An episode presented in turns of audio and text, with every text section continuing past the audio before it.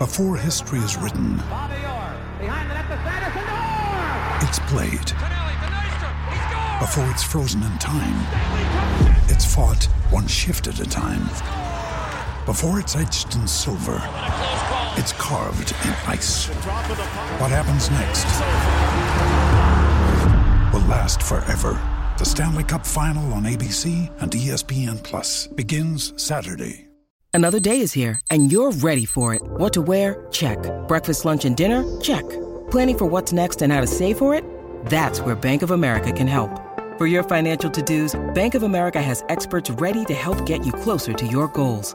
Get started at one of our local financial centers or twenty-four seven in our mobile banking app. Find a location near you at bankofamerica.com slash talk to us. What would you like the power to do? Mobile banking requires downloading the app and is only available for select devices. Message and data rates may apply. Bank of America N A member F D I C.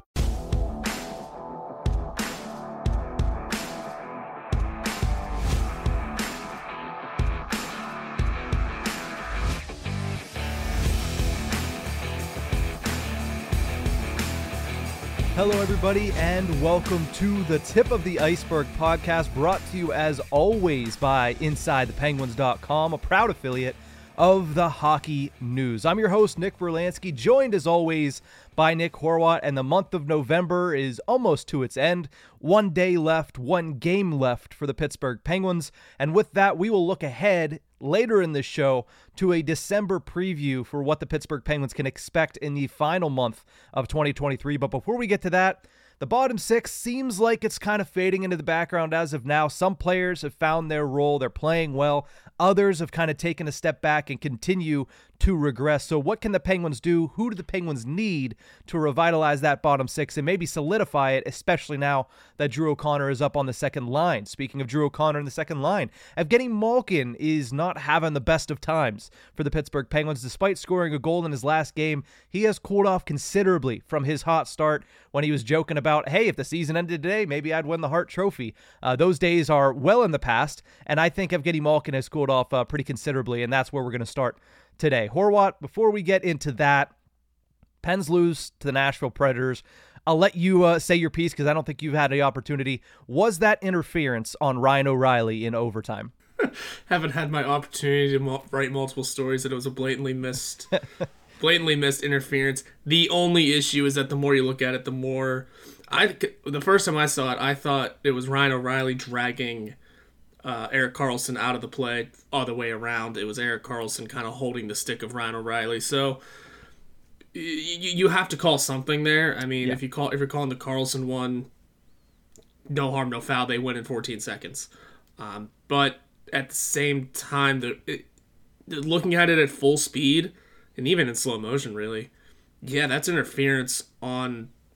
on uh, Crosby there. That's pretty blatant interference missed by the officials. The one thing that, if you miss a call, so be it. Missed calls happen all the time. We all watch all sports. Missed calls happen all the time. I feel like the only sport where it doesn't happen is tennis, and that's because they use robots. Yeah. But that's not the discussion we're having here. Calls get missed. I think the only holdup that everyone should be upset about, and because I'm never on for, you know, blaming officiating, blaming your loss on one missed call. How about an explanation? How about yeah. a simple, hey, let me just go skate over to the captain or skate over to the head coach and tell them why we're not calling it or what they were looking at, which was clearly just looking for offsides. It's clearly all they were looking for. Um, not getting the explanation is the biggest reason why most people have so many issues with N- with the N H L, the N H L officiating. Mm-hmm. Um, and if you really want to throw them in there, even though it's a different conversation, player safety. But again, different conversation. um, yeah. they, the league just doesn't give explanations. And I was telling, we talked about it a couple weeks ago that I think it's the N B A makes, or the N F L makes officials available at certain times. This would have been a good ex- a good time to have whoever those officials were Uh, just made available for five minutes of questioning. Just, hey, what'd you see? Can we show you what it looked like? Why why not? What what went through? What happened? Um, yeah. And just go from there. What What's the harm in that? And also just, that's a huge reason why this league is not, you know, really well liked by its fans. Is that these officials yeah. are A, missing calls, which, again, calls will get missed, but also, B, not given explanation nor being held accountable. Yeah. Um, it took a ref getting caught on a hot mic to really, you know, put more stuff into light, and it's still not changing, so that's the piece on it. Regardless, at the end of the day, how about this? Tristan Jarry's going to make that save, but also B, well, I- an explanation would be nice.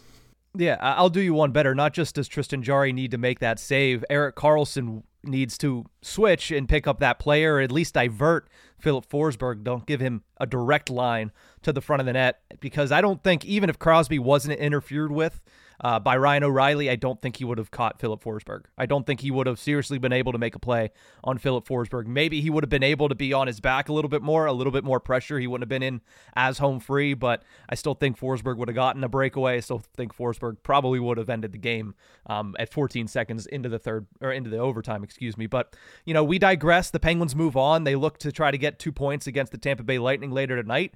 They do get a standings point against the Nashville Predators in that, and I think Tristan Jarry does deserve some credit for that, because he was stellar once again in the third period for the second straight game, making some timely saves there. And then, of course, you know, we saw what happened in overtime. We talked about what happened in overtime. But a goal that came earlier in that performance came from Evgeni Malkin. And I thought it was a very important goal for Malkin and for the Pittsburgh Penguins. Smith to Malkin, the first time we've seen that in probably close to a month, to be yeah. completely honest. At least that connection and the way that they were able to capitalize and beat U C Soros. That finally ends his drought. He had been scoreless in five of the previous six games. The one goal that he did have in that stretch was the empty netter that ended Sidney Crosby's uh, point streak at that point. So it's nice to see him and Smith connect on a goal, but I still don't think he had the best performance against Nashville. Even with the goal, he struggled throughout most of that game, and not just talking about that one shift where he got absolutely pummeled and it led to the John Ludwig fight. He was the only Penguins line, the second line of Malkin, Smith, and Drew O'Connor, that had under fifty percent of the shot attempts against Nashville. They were outchanced six to three at five on five, and Malkin himself created or credited with three giveaways on the night. I think the Penguins at the end of the day look at Evgeni Malkin. I think Evgeni Malkin looks in the mirror and knows that he's not giving his best performance right now, that the Penguins need more from him, and he needs more from himself. He does. Uh, we all do need that. Everyone needs more Evgeni Malkin, especially better Evgeni Malkin. He knows he can be better. He has said he can be better. Um, and he's taken things very seriously to still be the dominant force he was ten years ago, five years ago, even earlier this season. Um, he's taken those proper steps to get there. And I kept, I keep saying that the chemistry between him and Reilly Smith is, it's definitely still there. Yeah. Um, like that has not faded one bit. It's just the finishing ability has kind of gone kaput. And, you know, you're right. One goal doesn't make a, you know, make a, make everything better. You know, it might open the floodgates a little bit. We don't know. We're about to see the second game after this. I mean, it's yeah. really what helped Reilly Smith um, arrive in Pittsburgh. He scored that first goal, and then the avalanche happened. We saw him, you know, score a couple more, really form that great chemistry with Malkin. It all kind of, you know, showed up for him finally.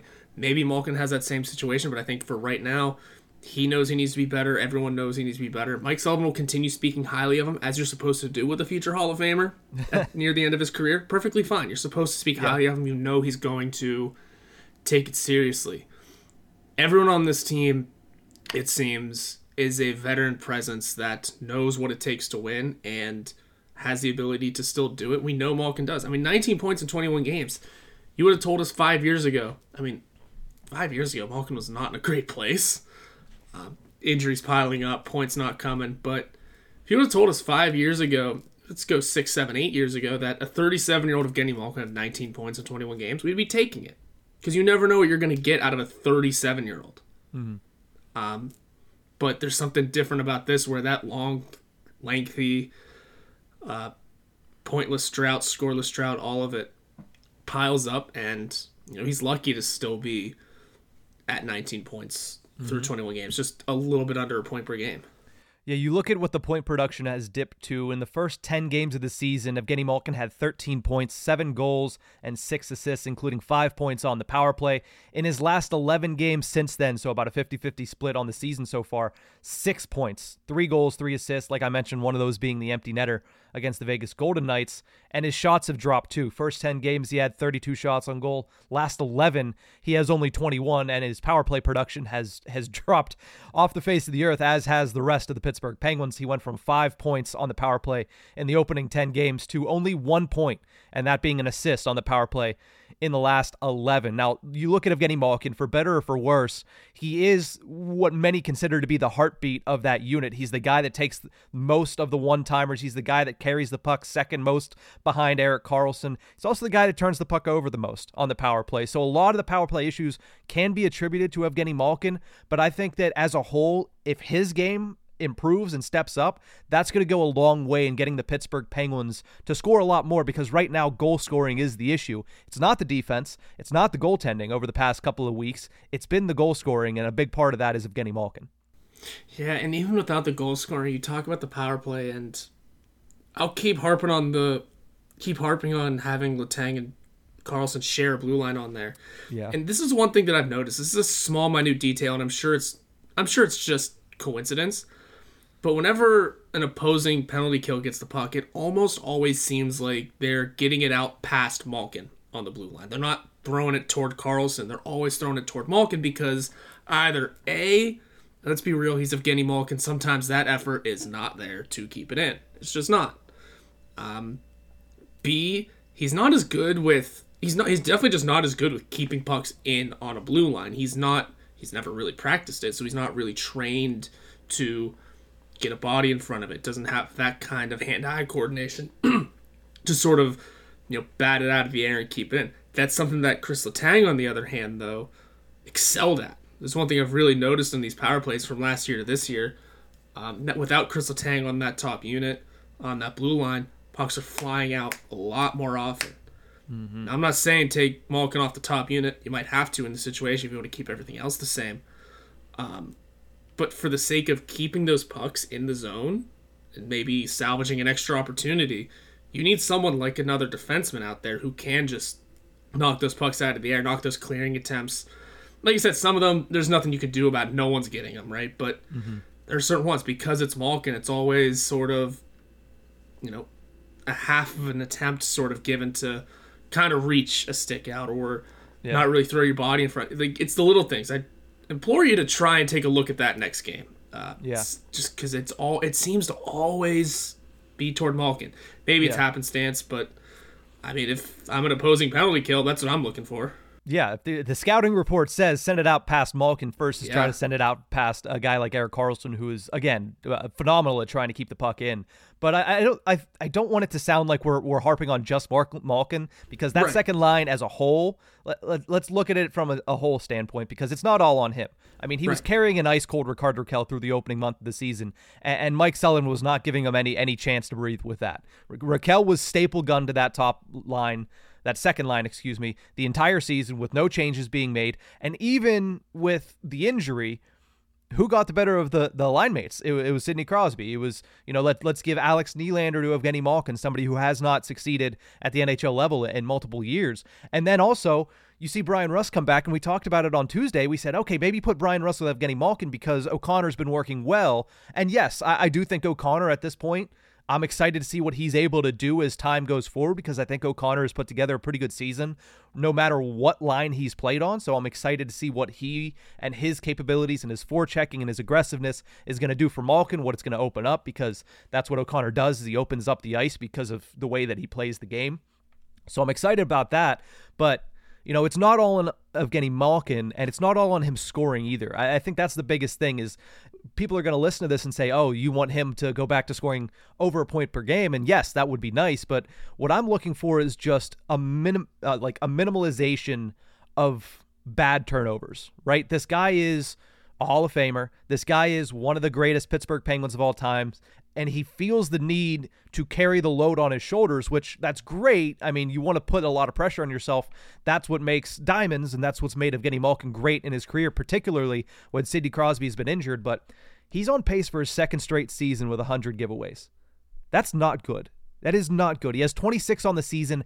Eight of the twenty-six are on the power play. You want to talk about one of the reasons the power play is struggling? That's one of them right there. They give the puck away way too easily. There was a, a play in the last game where Malkin rimmed it around. It came to Crosby, and Crosby rimmed it right back around, and somebody in Nashville picked up on that. And they picked off the play, and it was an easy out.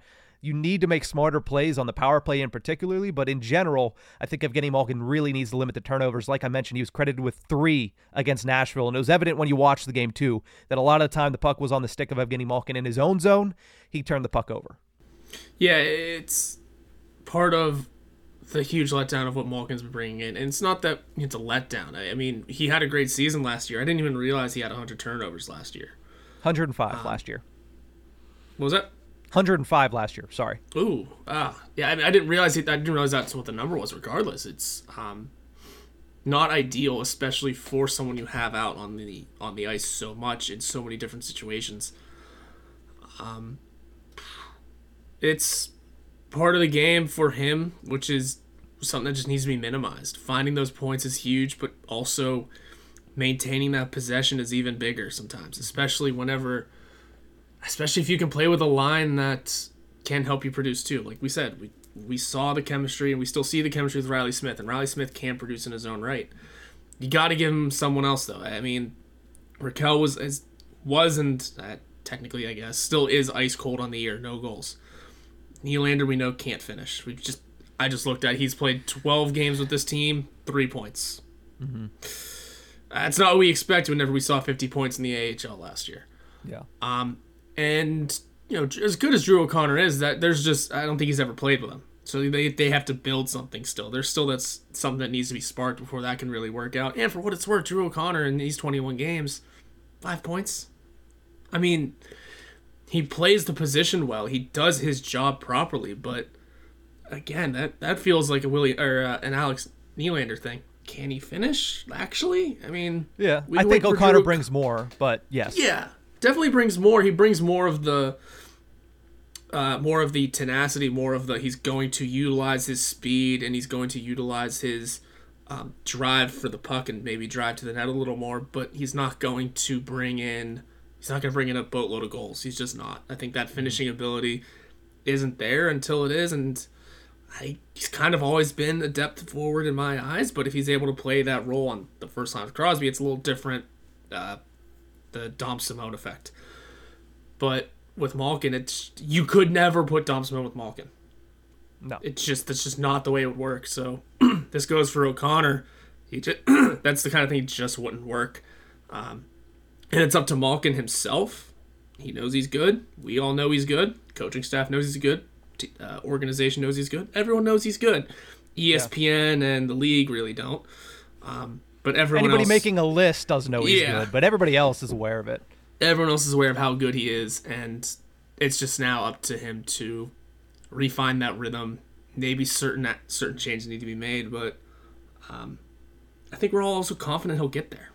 Just yeah. a matter of time.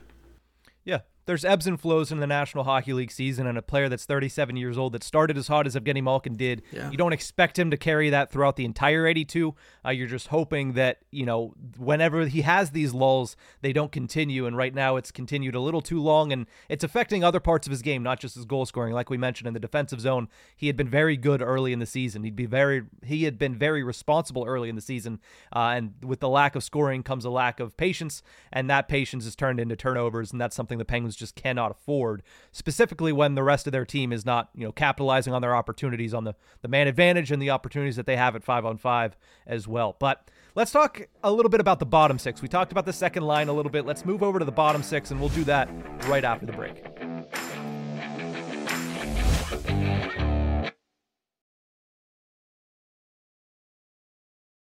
When you need mealtime inspiration, it's worth shopping Kroger, where you'll find over thirty thousand mouthwatering choices that excite your inner foodie. And no matter what tasty choice you make, you'll enjoy our everyday low prices, plus extra ways to save, like digital coupons worth over six hundred dollars each week. You can also save up to one dollar off per gallon at the pump with fuel points. More savings and more inspiring flavors make shopping Kroger worth it every time. Kroger, fresh for everyone. Fuel restrictions apply.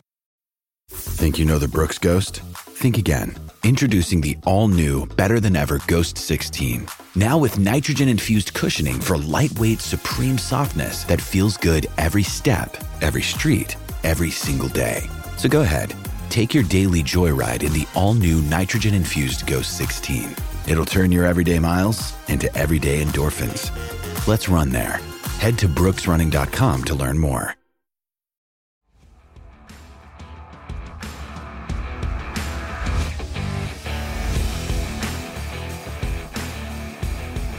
Welcome back to the Tip of the Iceberg podcast, brought to you as always by Inside The Penguins dot com. I don't want to say the bottom six is broken for the Pittsburgh Penguins. I just think that there still needs to be some advancement that's made to that unit. Now, when you look at that unit as a whole, a quick breakdown. I think Lars Eller, in my opinion, Lars Eller and Nolachari have settled into their roles nicely. I've liked the way that they've played over the past couple of weeks. I think that they've settled in and they've gotten their roles and they're playing their roles to a T at this point. I really like what I've seen from those two. I think Zohorna is starting to fade like we mentioned he typically does. You know, after a couple of games, after a little bit of stretch of really good play, he starts to fade into the back. The circumstances around him have changed. He's moved from the right to the left side. O'Connor's no longer on that line, and Harkins just isn't getting it done. Speaking of Harkins, I think he's a liability on the ice. I really do. I know we've only seen him for six games at this level, but the Pittsburgh Penguins can't afford to have him as a third-line winger. Maybe as a fourth-liner in a, in a limited role, but Jeff Carter's already taken that role up. So is Matt Nieto. You can't afford to have another guy, uh, you know, playing that role, especially on a third line that you're counting on to help with some offense there. I think he's a liability. I, I, I he's probably going to be in the lineup again because they sent Alex Nylander back.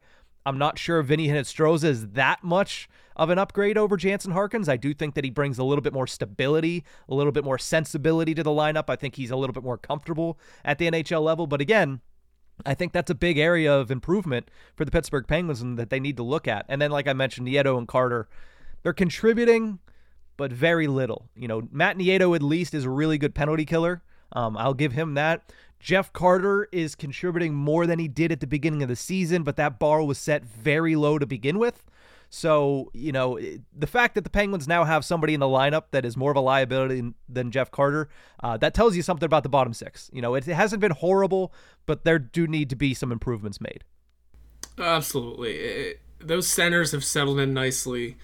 I'll still hard, I'll still bang the drum that um, Lars Eller is a fourth-line center guy. Nolachari can maybe, or you know, maybe Nolachari still holds four C. Lars Eller moves to a wing, but again, that's in a perfect situation. I'd switch that. Um, I'd put I'd put Achari on the wing. I think he'd, he'd probably uh, perform better. But to your point, one of the, yeah. those two on the fourth line together, with because there's better players above them, would be best case scenario. Yes. And and I also kind of just threw Achari to the, uh, kept Achari at center because I don't know how net front duties work in terms of center wing. But uh, I guess Patrick Hornquist was the net front guy forever, right? Yeah. So... yeah, I think those two being on the fourth line is is the ideal situation. But again, we're not in the ideal situation because those two sharing a fourth line also means maybe Matt Nieto's not here anymore for some reason. Maybe, I mean, obviously that's a completely new third line almost. I wouldn't expect Zohorna to survive that sort of thing. Um, and maybe Drew O'Connor's there, but he's in the top six right now. Uh, this bottom six is a it's a weird situation where it's definitely improved. I think we can all agree that it's definitely better than what it was last year. Um, but we knew going into the year it was going to be better defensively. The scoring is starting to find a little touch. You know, it's coming from the weird spots of Nolachari. Um, but you know, Lars Eller's, we knew we were expecting something. There's going to be, it's still not great though. How about that? That's what it is. It's better for sure than it was last year because that was not good in any way, shape, or form last year. Uh, but this time around, it is at least better, but still has so much room for improvement. Mm-hmm. Yeah, and when you look at what happened earlier in the season, one change made all the difference. Four games into the season, the bottom six looked putrid, and the one change was they brought up Radim Zohorna. Now, Zohorna is, has faded a little bit. Whether or not he can swing back up, that's a different question. We haven't seen him get that much of an extended look at the N H L level, really, in his entire career. So is he able to bounce back? Is he able to continue with the ebbs and flows of the season? We've said that a lot on this episode. You know, that's uh, that's something that is yet to be determined. But that was the change earlier in the season. What could that change even be at this point? I mean, you could switch out Harkins for Hinostroza to start because, like I said, I don't I don't think Jansen Harkins, at least at this present time is going to get the job done at this point, especially in a third-line role. Do I think Hinostroza is, you know, picture perfect for a third-line role either? No, but I do think that he would be uh, at least a step up over what Jansen Harkins has brought over the past, you know, over the six games he's played this season, and particularly what he brought on Tuesday against the Preds. So here's the real fun thing about Radim Zohorna. If slash when he uh, files into the lineup tonight against Tampa Bay, that'll be a career high in the games played in a single season at eighteen. Mm-hmm. Um, he whenever he played seventeen and twenty-one twenty-two, he also had only six points. So he's on his pace. He is on his pace of seventeen games, six points. He's got the extra goal this time around. He's a three and three rather than a two and four. Um, but the other aspects of his game is that he's shooting the puck a hell of a lot more. He has twenty-eight shots on goal this year, where in those seventeen games before, he only had nine. Hmm. So the stats are weird. He was a plus twelve that year, by the way. Wild, considering he only had six points. But yeah. hey. Um, just a plus one right now. Again, so that stat doesn't mean too much. Mm-hmm. But you can tell he's carrying a bit more confidence. He's obviously getting more time on ice, but as he is about to enter his you know, career high in games played in a single season, this is really where now it becomes totally unknown. What can he actually be uh, with a little more consistency? And that's so far, like we like I mentioned, he's on his pace. Six mm-hmm. points in seventeen games. That's what he is as a player, it seems. You know, nearing he's twenty-seven, so this there's no more real room for growth almost. Mm-hmm. We'll see if this is the sort of thing that persists. Again, in a perfect lineup and in a perfect world for this team, he's not in it, really. You know, he was a huge help when he came in. Yeah. Um, but it's it almost seems as if there are other names around the league and around, not necessarily in the in, on the team right now, that would take take mm. him over on a consistent basis. Um. But if you make the certain changes, you assume certain slides happen, he eventually falls out. That being said, we'll just see what we get. I'm just not sure what it'll be yet. We'll find out. And as for Harkins, just jumping back to that, you're right, liability.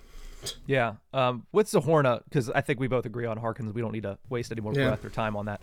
Um, with Zohorna, too, you know, he's six foot six. I wish he would just play like it a little bit.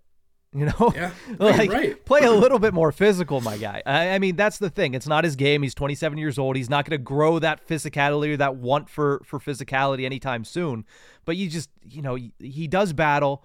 He does use his stick very well. He's great when it comes to the forecheck and the backcheck when you with using his extension and using his, you know, his long wingspan and ability to, to disrupt passing lanes. But, you know, I just wish he would use that six, six frame a little bit more because, you know, he's technically in a grinder role, right? Like he's in a third line, fourth line grinder role, and he, he just doesn't have a lot of that sandpaper to him. So, you know, I don't think that I'd go as far as to say like in, a, in an ideal situation, he's not in the lineup. I do think that he's an N H L caliber player, uh, but I think that cons- consistency, which is what makes a lot of N H L players from, you know, decent to good, I think he's missing that in his game. And that's something that, you know, maybe with time this year, like you mentioned, it's going to be his career high games played in a season if he, well, when he suits up later tonight, because there's no way he's coming out of the yeah. lineup. But, you know, I, maybe that's what it is. It's like he's just never played at this level for this long, and he just needs to find that consistency, and he gets that through playing through it. Um, he's going to get the opportunity because, you know, looking at the A H L right now, I don't know if there's very many other options right now that come up and really vastly improve this bottom six. Uh, Rem of the house, Pitlick, I think he's had a pretty good season down there, but a lot of his points are on the power play. And that's a little concerning when he's not going to play, you know, he might get on the power, the second power play unit, but we talked about it on Tuesday. We don't care about the second power play unit. We don't want that unit to have to be, you know, leaned upon. We want the first unit to be able to score goals in the first minute, or at least be able to create enough, you know, energy in the first couple of minutes that It, the second power play unit is is rendered almost useless. So, you know, Rem Pitlick may be an option, at least offensively. Uh, they didn't like him in the preseason when it came to his all-around style of play, so they're hoping that he picks that up in the A H L. We don't know. Uh, Jonathan Gruden is a guy that is unproven at the N H L level. He has pretty decent numbers at the A H L. He also has a lot of penalty minutes. Is that something, you know, is that a Pandora's box that you want to open at the N H L level? I, I think not. So I went digging because this year there's an abnormal amount of veterans on the free agent market as the season started, and I'm not going to say Phil Kessel. I went out and found a name, and I want to get your opinion. I want to get the listeners' opinion, so let us know on, on YouTube. I just recently found out because I signed up for Spotify for Podcasters, which I didn't know I had access to. You can leave an answer or a comment on Spotify, and we can go back and look through it. Uh, so if you listen there, thank you. one hundred sixteen of you are have us as your number one podcast, which is pretty cool. I meant to say that off the top, so thank you if you have us as your number one podcast on Spotify. But I want your reaction to this. Listener, Horwat, Everybody that's uh, everybody that's tuned in and listening to my voice right now. What do you think about Josh Bailey? I knew you were gonna say Josh Bailey. Really? Um, uh, whenever I did, whenever you told me before the show started, I because you didn't say the name, I forgot he was a free agent. Kind of forgot the name, mm-hmm. And then as you started talking about it more, I went, wait, Josh Bailey's still available. Yeah. Um, that's a name that I even glanced at prior to the season starting. Mm-hmm. Um, because he brings that New York Islanders mentality that genuinely uh, the Penguins need in their depth, which is they're going to shut you down. There's zero doubt they're going to shut you down. Mm-hmm. Shut offenses down every way to Monday. But then also, it, especially Josh Bailey, oh, he's going to sneak a few. He's going yeah. to sneak, especially against uh, rival teams. Yeah. Especially against teams within the division. He'll be great in practice. Be phenomenal on scoring on the Penguins. So it'll piss everyone off. Yeah. Um, that's and that's one I would have to dig deeper into. Tell you what, mm. I don't hate the idea. Don't yeah, hate he, the idea. How old is he again? He's thirty-three years old right now. Hey, you know what? We it would be a, it would be a one-year deal. thirty-three-year-old Erik Karlsson, so it's yeah. not like he'd be the oldest one on the on the team. No, not by not by a large margin, and you're already the oldest team in the N H L by average. So what's another thirty-plus-year-old? But um, I, I do think you know you look it up. He didn't re-sign with the Isles after the season. He did go to Ottawa on a P T O. Was released before the season started. That doesn't seem like a team that he would fit in with anyway. That's a team that likes to play a heavy speed game. The Penguins are playing more and more like the New York Islanders this season. Mm-hmm. You know, so maybe a guy in Josh Bailey who's played in a bottom six role on a team like that, that values defensive hockey like the Penguins do in their bottom six, like they've tried to value as the season has gone on, especially, you know, just trying to win these games two to one, three to two. That's what the Penguins have been playing this season. And maybe a player like, you know, Josh Bailey, who has scored sixty goals, two hundred three points in three hundred forty-two games over the past five seasons. You know, not only that, he plays center, plays left wing, he plays right wing, he has that versatility that Mike Sullivan loves. He can play the penalty kill, which is huge. The Penguins loved having a stockpile of penalty killing forwards. Josh Bailey would add to that, and he's a second power play guy. You know, maybe you bump a guy like Jeff Carter off the second power play, you add a guy like Josh Bailey, who, yeah, he doesn't fill the back of the net twenty, twenty-five times, but more often than not, he scored more than ten goals a season in his N H L career. He had eight last season in sixty-four games. So I think that if you're looking on that market, I don't know how long Rickard Rakell is going to be out, but I doubt it that Josh Bailey is going to cost too much money for a one-year deal to come in here for half of a season or three quarters of a season. You could probably get him for somewhere around one million dollars, which will make it easier to fit him under the N H L salary cap, even when a guy like Rickard Rakell comes back. You would just have to send back like a, a Jansen Harkins to probably make up most of that salary. Yeah, you would. Sorry, I was looking at Cap Friendly, trying to get some yeah, details on things. Uh, but it, when it comes to Josh Bailey, I, I mean, there's just there's no. I mean, if we're learning anything, Patrick Kane just signed a deal for about two million dollars, a little over two million dollars for a year. Two two point seven five, yeah, in Detroit. Almost th- okay, so almost three. Josh Bailey's yeah. not going to cost Patrick Kane money, even no. if this is a very real weird situation with Patrick Kane, where I don't think he's going to last. But that's, again, not here, not what we're talking about. But the comparison of the deal, at least, is Josh Bailey wouldn't cost that much, and that's an affordable no. deal. Under three million dollars for Patrick Kane is an extremely affordable deal, even at his state. Josh Bailey could come in at a mil, a little over maybe, just because he's got some pedigree to him. This cap-friendly, uh, or not cap-friendly, his hockey reference says, I mean, I don't, I'm, that's what I was trying to find, like his salary from last year. Uh, That is current cap hit, again, probably just from last season, two point six six six six repeated. Mm-hmm. It's, I mean, that's not, it's not going to be that, but no, it's, that's a, even that, like, let's say all things neutral, that's still a decent number, all yeah. things considered. So if Kyle Dubas is willing to make that sort of jump, if he's willing to make that sort of change to the lineup, that's a real, real, real fun option.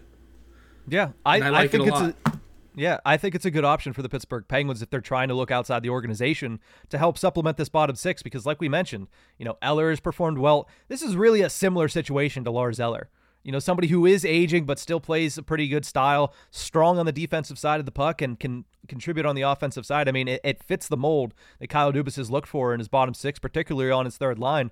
And imagine a third line of O'Connor, Lars Eller, and Josh Bailey. I, I think that is a upgrade over what you've seen, and that does allow you to do like what, like you said, Horwat, bump Radim Zohorna down. Maybe that, you know, bumps Jeff Carter out of the lineup. Maybe that just bumps Zohorna out of the lineup all entirely. I mean, when healthy, of course, because Rickard Rakell would be the guy that would go in the top six to bring Drew O'Connor down. But like, uh, you know, I, I think this would be a good move for the Pittsburgh Penguins, in my opinion. Like I said, uh, let me know in the comments what you think about the Penguins potentially adding Josh Bailey. I know there's going to be a lot of people that are just going to simply look at his age and deny it, but I implore you, I implore you, you, you mentioned the word earlier, I wanted to use it. Uh, I implore you to look beyond the, the age and mm-hmm. look at the player behind it, because I think he could be of value to the Pittsburgh Penguins. And hey, Pens play the Isles twice in December. So maybe you get a little scouting report there, and maybe he turns the tables on the New York Islanders uh, in the matchup with the Pittsburgh Penguins. But like we mentioned, they play the Islanders twice in December. We're going to have a December preview for you right after this break.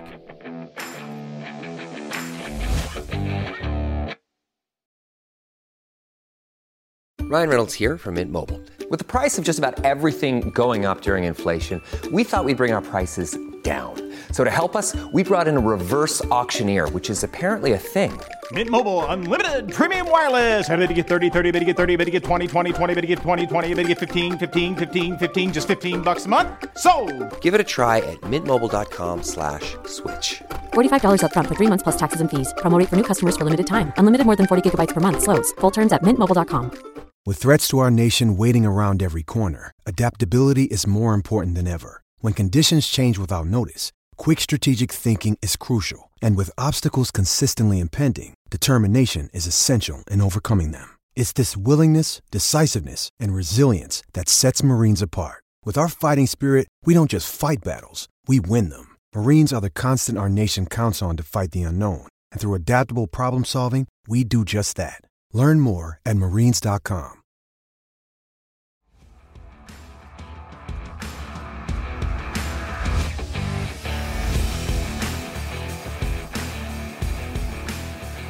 Welcome back to the Tip of the Iceberg podcast, brought to you as always by inside the penguins dot com. Mentioned we're going to have a December preview. We also mentioned at the beginning of November how much things can change month to month. In October, the Pittsburgh Penguins went three six and oh, and they were in dead last in the Eastern Conference at the end of that one. They are currently seven four and one with tonight's game withstanding in the month of November. So certainly a better month. They've performed better in general, even some of their losses.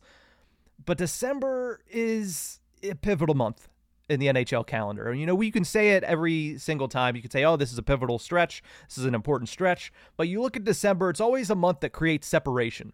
If you look at the Eastern Conference standings, and we talked about this before we, we came on and recorded, the top eight teams in the wildcard race are separated by four points.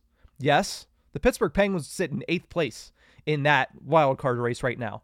But you look at the schedule that's coming up for them. It is a great opportunity to climb that ladder, a ladder that the rungs are not so far away, right? Four points is two wins.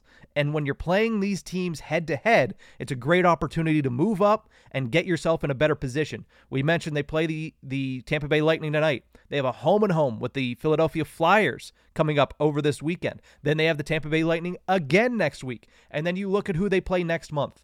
The Islanders twice, who are in that mix. The Panthers, the Montreal Canadiens, the Ottawa Senators, the Toronto Maple Leafs. All of these teams are in that mix. And when you get that many games against teams that are all in the mix, it's a really good opportunity for you to position yourself really well by the time New Year's rolls around.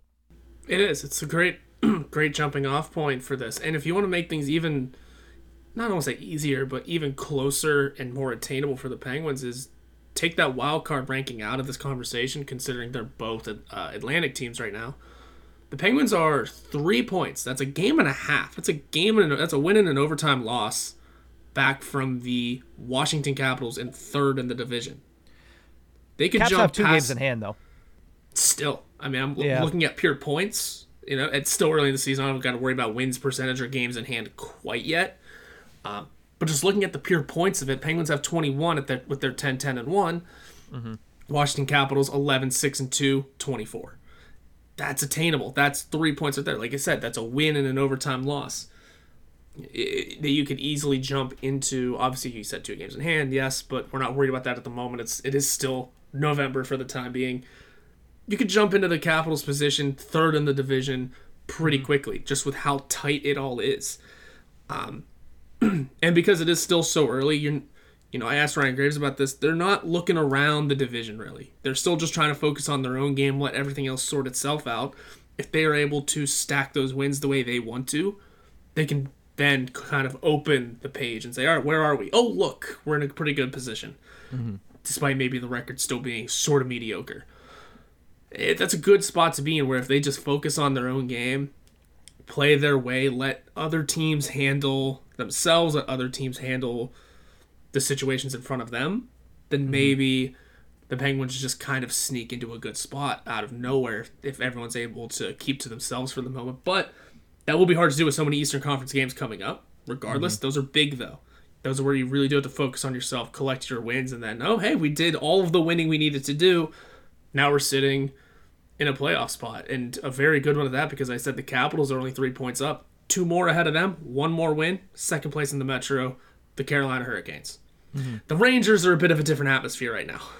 We'll yeah, the Rangers we'll, and, and we'll, the and the Boston Bruins are uh, a couple steps ahead of everybody else in the Eastern Conference right now, which I'm not going to take a victory lap just yet, but, you know, I saw the Boston Bruins having a pretty good season. A lot of people called me crazy, but, uh, you know, yeah, I, every once in a while I know some puck. But, um, no, you talk about the importance of these Eastern Conference games, and, and you're one hundred percent correct. Um, we remember what happened last year.